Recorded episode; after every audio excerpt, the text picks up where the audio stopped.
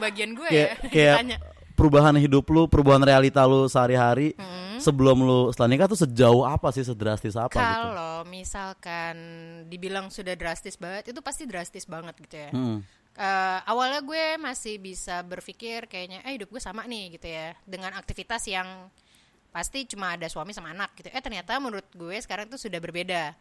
Jadi gue kayak udah ada di satu tahap yang kayak udah males gitu, maksudnya untuk yang mikirin yang sesuatu yang akhirnya udah bukan buat harus gue pikirin gitu. Jadi udah lah, gue fokus aja sama suami sama anak gue dan gimana caranya biar keluarga gue nih ya sehat-sehat aja gitu. Tapi terkadang gue masih butuh sesuatu untuk aktualisasi diri gitu ya. Kayak misalkan menyalurkan hobi gue gitu, atau misalkan keluar sedikit dari rutinitas yang itu-itu aja. Kalau dibilang berubah banget sih ya hampir 180 derajat pasti berubah gitu. Makanya gue kadang suka mikir kalau ada yang nggak mikir sih, maksudnya kayak gue belum ini nih, gue belum punya pasangan segala macam, ya nggak apa-apa menurut gue, karena itu fasenya gitu ya. Aja gitu, maksud gue sesuatu nikah atau nggak nikah dan kehidupan realita percintaan lo dan payroll ini tuh hanya adalah milestone orang yang beda-beda. Tapi kita nggak bisa sama ratakan gitu. Jadi misalkan gue udah di tahap ini, tapi gue nggak menutup kemungkinan kalau misalkan teman-teman gue yang belum sampai di tahap ini tuh nggak bagi enggak gitu. Dan jadi kayak menurut gue ya berubah sih, pasti berubah. Semuanya pasti ada yang berubah gitu. Cuma kita hanya ada di dimensi waktu yang beda aja. Tapi ya bareng mah bareng aja. Jadi tiap orang punya waktunya lah nanti. Iya, tiap orang punya waktunya. Makanya gue sih kalau mau dibilang ya udah jalanin aja gitu. Karena setiap orang pasti punya timingnya masing-masing. Gitu. Ngejawab enggak ya kayaknya ya? Lumayan sih ya. Lumayan. Kayak mungkin karena kita belum mengerti rasanya, jadi kayak iya. Rimbun yang menggantung. Nice. Rimbun yang menggantung tanggung. Rimbun yang menggantung tanggung. Iya. Upil kali. Gimana? Ada pertanyaan lagi? Sama ini sih terakhir menurut gue soal realita, cinta dan payroll. Apa sih yang paling penting untuk dipertahankan di dalam sebuah hubungan? Apakah payroll kah, atau realita kah, atau keperasaan? Apa coba Bel dulu Bel. Pasti lo mau merangkai kata kan? Tiga hal itu tuh, tiga kata itu tuh berhubungan. Saling berhubungan ya. Ketika kita ngomongin masalah realita, cinta dan payroll, perasaan. Kalau gue perempuan sih memang lebih mendahulukan perasaan. Satu itu. Cuman kalau untuk payroll juga ya gimana Bu, hari-harian Bu. Oh iya benar. Iya disitulah. Iya gitu. Denyut nadi gitu.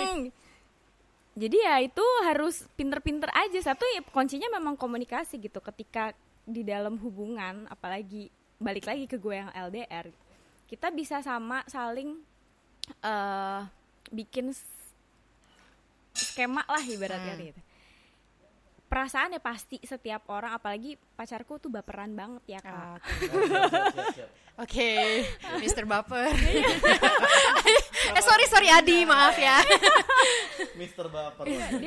Dia tuh justru kadang lebih mikirin ke guenya gitu. Dia apapun yang bikin gue nyaman, apapun yang bikin gue seneng, bikin gue bahagia, itu pasti dia lakuin. Oh my god, soft hearten gitu ya, hatinya lembut banget gitu ya. Gitu. Lu gitu dong Za. Iya oke. Karena beda-beda gitu. Ada mungkin ada kalau dari dulu kan kita kena doktrin kalau laki tuh logika banget gitu. Perempuan tuh hati banget, tapi gue ketemu sama pasangan gue yang sekarang tuh enggak.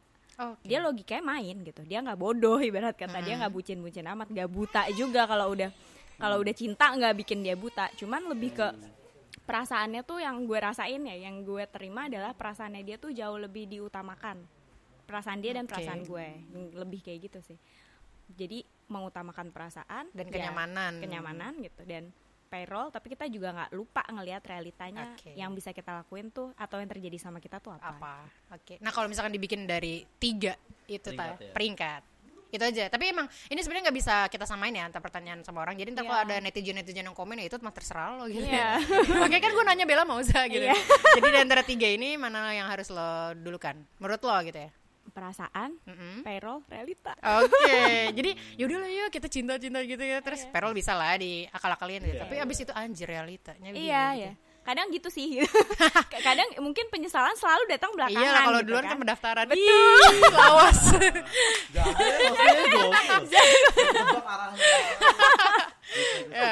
Cuman ya memang balik ke realita kan, ujung-ujungnya pasti balik ke realita. Cuman kalau memang lo mempertanyakan gue disuruh pilih yang mana gitu dan membuat peringkat, ya gue mikirin perasaan dulu ya, payroll pasti terakhir ya kita lihat realitanya. Nah dari sisi Nozanda udah bagaimana udah? Ya sebenarnya sih ya kayak yang gue bilang ya, harusnya yang paling atas emang cinta ya. Tapi kayak gue kayaknya jarang ngelihat orang yang mencoba melawan. Jadi kan harusnya tuh ya ini lagi-lagi gue so tau aja ya kayak iya kan, gak apa-apa. Iya ya kayak harusnya tuh dengan kayak cinta itu harusnya realita itu sebenarnya agak didulukan menurut gue. Harusnya maksudnya payroll sebenarnya harusnya di luar itu semua sih. Maksudnya kenapa tuh alasannya? Menurut gue payroll tuh penting, tapi harusnya mereka gak selevel dengan realita dan cinta harusnya. Nah, gue bisa mengerti kalau orang yang kayak menjalani realita tanpa cinta gitu ya. Misalnya kayak teman kayak gimana misalnya? Kayak misalnya contoh ya. Cinta gitu. Teman-teman misalnya kayak teman-teman kita yang kayak banyak kan? Ya lu ngerti kan maksudnya realita tanpa cinta. Itu gimana nih? Nah, tapi menurut gue realita tanpa cinta tuh masih bisa jalan. Kayak misalkan lu berhubungan sama cowok yang misalkan kayak ada 2 cowok cewek yang enggak ada perasaan tapi mereka ya berhubungan gitu, mungkin jalan, pergi apa-apa, itu akan fine-fine aja gitu, gak akan ada yang terganggu. Tapi kalau cinta tanpa realita tuh kayak apa hanya ada backsound gitu ya. Kayak cinta tanpa realita tuh lebih bahaya. Contoh ya misalnya kayak menjadi selingkuhan orang gitu. Ini mau curhat? Enggak, ini hanya contoh. Contoh sorry. Dari orang entah siapa di luar sana ya, atau dia benar-benar selingkuhan orang. Selingkuhan orang atau misalkan pasangan yang beda agama gitu misalnya. Oh ya. Gitu. Berarti lu LDR dan beda agama ya, Bel. Nah. Jauh keduanya. Jauh ya. Beda keyakinan ya. Yang penting mah yakin, sama-sama yakin. Nah, menurut gua realita itu harus dilawan dulu gitu menurut gue, sebelum lu membela cinta lu mati-matian gitu ya. Soalnya kayak ketika gue jadi selingkuhan orang tadi gitu, sorry nih agak curhat dikit yang apa-apa kan, lu juga baru curhat tadi kan. Kayak karena gue dalam tanda kutip cinta gitu, di otak gue tuh itu terasa seperti kebenaran gitu. Padahal kan itu bahaya itu kan Nah tapi di otak gue pada masa itu, Miss Bell, gue ngerasa kayak ya gue ini orang baiknya gitu. Menyelamatkan dia dari orang yang salah. Iya, padahal gue orang yang salahnya tuh adalah selingkuhan ini dong. Tapi emang bener ya, terjebak jadi selingkuhan orang. Terkadang kita kayak kesian, ini kalau tuh disiasain sama orang gitu, kan kalau sama gue aja gitu. Ya padahal kayak elunya yang rusuh bro, gitu lo ngapain masuk-masuk coba kan gitu kan. Iya bener-bener, tapi kalau di kepala kita yang sebagai selingkuhan, ya lo siapa suruh nyanyain gitu ya gitu. Iya kan, jadi bego kan. Jadi dia lari ke gue gitu. Nah itulah yang menurut gue adalah kayak lu boleh memperjuangkan cinta, tapi kayak tolong respect realita juga gitu aja sih. Perjuangkan cinta dan respect realita. Iya kan. Boleh. Kalau menurut gue realita, cinta dan payroll itu ada porsinya masing-masing. Oke. Ya, sebenarnya harus kita dengar adalah dia yang udah berhasil lebih dulu ya. Kenapa dia mendengarkan saran kita kayak Zah dalam hati kayak ya terus lu mana bro gitu ya. Enggak loh, tapi menurut gue enggak, sangat-sangat tidak mempermasalahkan kondisi percintaannya Oza atau kondisi percintaannya Bella gitu ya. Apalagi kondisi percintaan gue gitu, enggak apa-apa yang harus dipermasalahkan gitu ya. Betul. Menurut gue itu ada porsinya masing-masing gitu ya. Jadi kayak realita gitu ya. Realita gue pasti sekarang berpikir enggak hanya sebuah cinta yang harus ada di dalam sebuah hubungan. Gitu. Banyak faktor kalau menurut gue ya, karena ketika lo berkeluarga, cinta itu hanya sepersekian dari sesuatu dari rangkaian kehidupan gitu. Karena cinta itu lama-lama kan bertransformasi. Menurut gue ya, ini sepengalaman gue, nggak tahu nih suami gue. Iya, jadi dia akan bertransformasi gitu. Cinta itu sebenarnya liquid. Jadi awal nih, misalkan gue menganalogikan ya, cinta itu sebuah tabung. Ketika lo sudah menikah, itu terbuka nih tabung lo. Dia akan mengisi bejana yang lain. Berat gak sih bahasa gue? Gak apa-apa. Jadi liquid itu kan mengisi ruang ya. Jadi misalkan si tadinya tabung, nah terus begitu nikah jadinya mangkok. Nah si cinta itu akhirnya luber ke mangkok. Dia hanya mengisi sepersekian dari si mangkok itu. Nah sisanya diisi dengan yang lain. Nah maka itu adalah gue bilang sesuai porsinya. Realita itu udah pasti lah, mau lo sekarang berkeluarga belum atau memilih untuk tidak, itu ada realita yang lo jalanin masing-masing. Tapi cinta dan payroll itu adalah sebuah porsi di dalam realita. Gitu, berat ya? Karena enggak, tapi sih dengan analoginya tabung isi liquid. Gitu. Kalau gue yang nangkepnya lebih ke tabung itu anggap kita iya, sendiri kita. As a personal. Nah si liquidnya itu sendiri, cinta yang kita punya gitu. Dan di luar tabung itu realita. Iya. Dan payroll ya ada salah satu di dalam bumbu liquid itu. Nah, iya. Gitu. Jadi memang mengisi. Iya, menurut gue itu mengisi. Karena bener ya, enggak tahu sih, dulu gue pernah nanya gitu ya ke orang gitu ya. Kenapa sih lu mau nikah gitu? Karena jujur gue dulu ada orang yang takut nikah gitu. Oh lu orang takut nikah dulu ya? Jadi banyak ya Pak. Iya. Gitu, tapi lu malah salah satu yang awal-awal nikah di kelas lu di awal-awal nikah bukan? Enggak, gue ketiga. Ya itu lumayan masih peringkat gitu, awal lah gitu. Ya kan? Gak tau, gue juga kaget sama gitu ya. Iya, tapi selalu antaker gak sih Bel? Kayak bukan Iya emang. Iya benar. Jadi gue dulu suruh orang sangat takut nikah gitu. Jadi gue tanya gitu, kenapa sih lo nikah gitu? Terus emang modal nikah apa gitu? Gue nanya gitu ya. Tapi gue nanya dengan sesama teman gitu ya. Dan dia juga belum nikah juga, bego banget gue nanya gitu. Yeah. Tapi dia ngeliat dari porsinya orang tuanya gitu. Oh.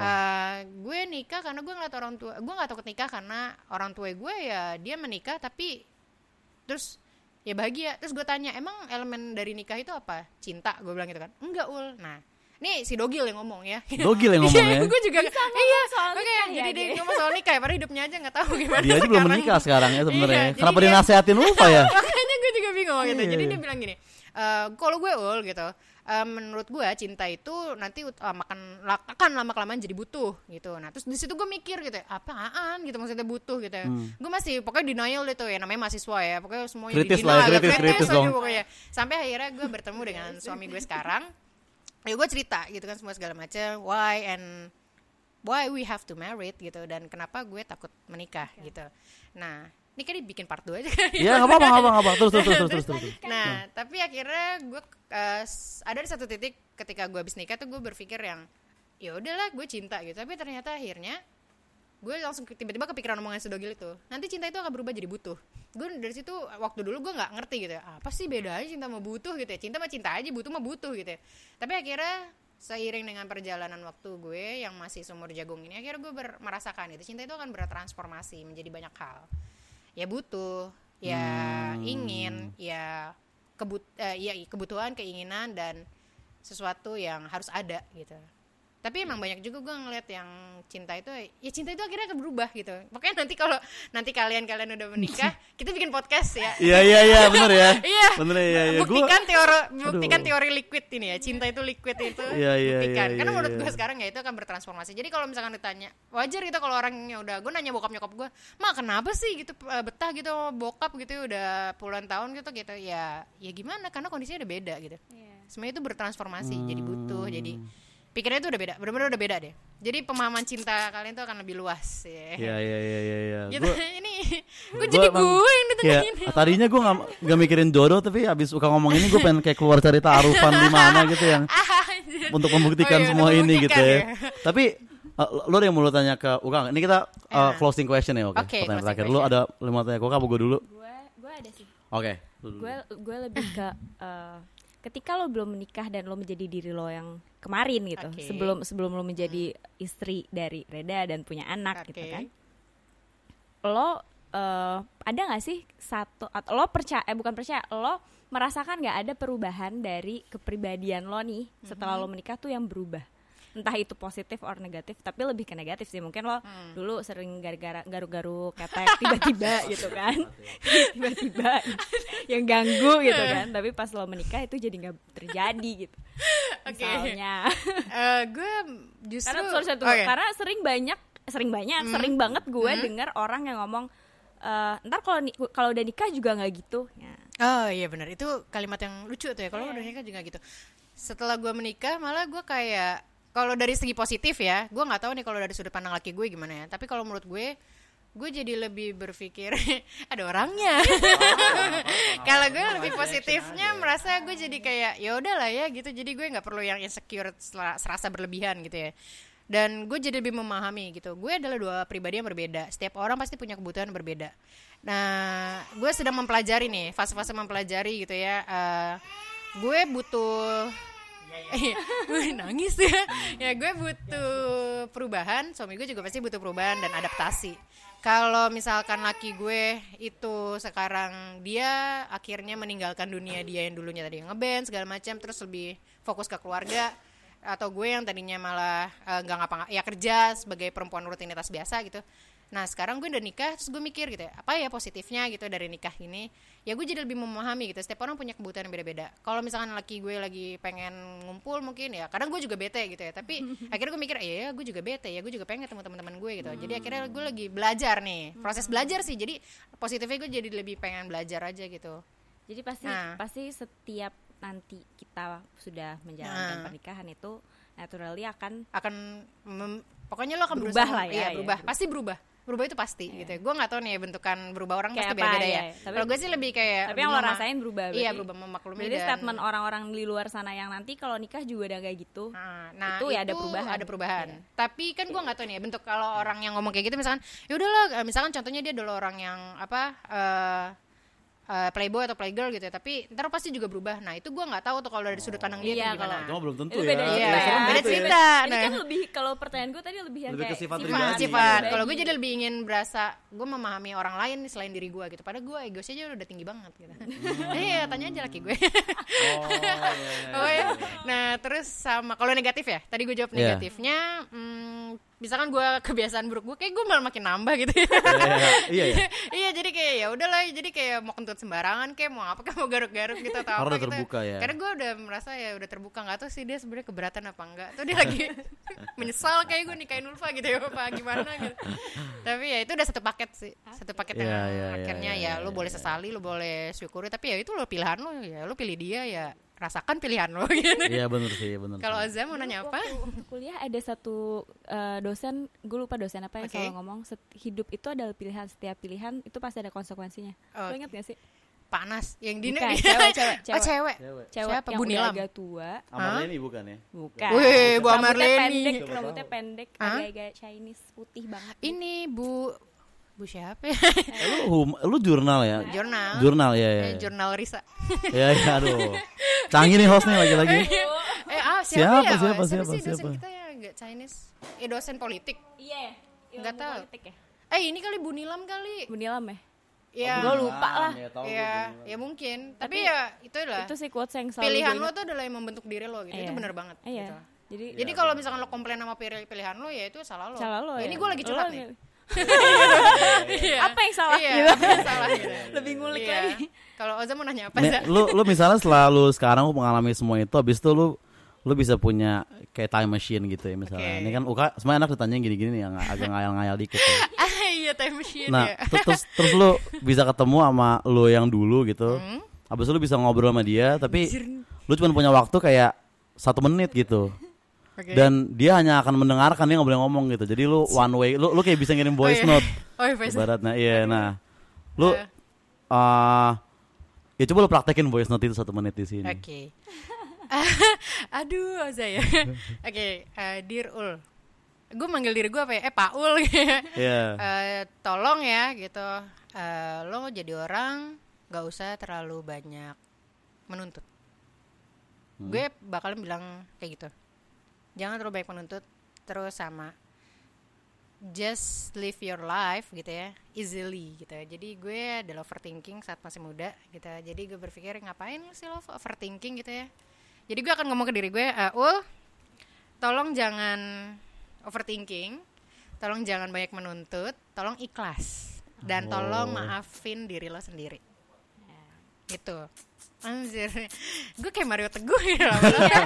Dalamnya. Iya di Oza Golden Ways gitu. Dalamnya. Oke. Gimana lu atau nggak lu kasih closing statement untuk kita ya?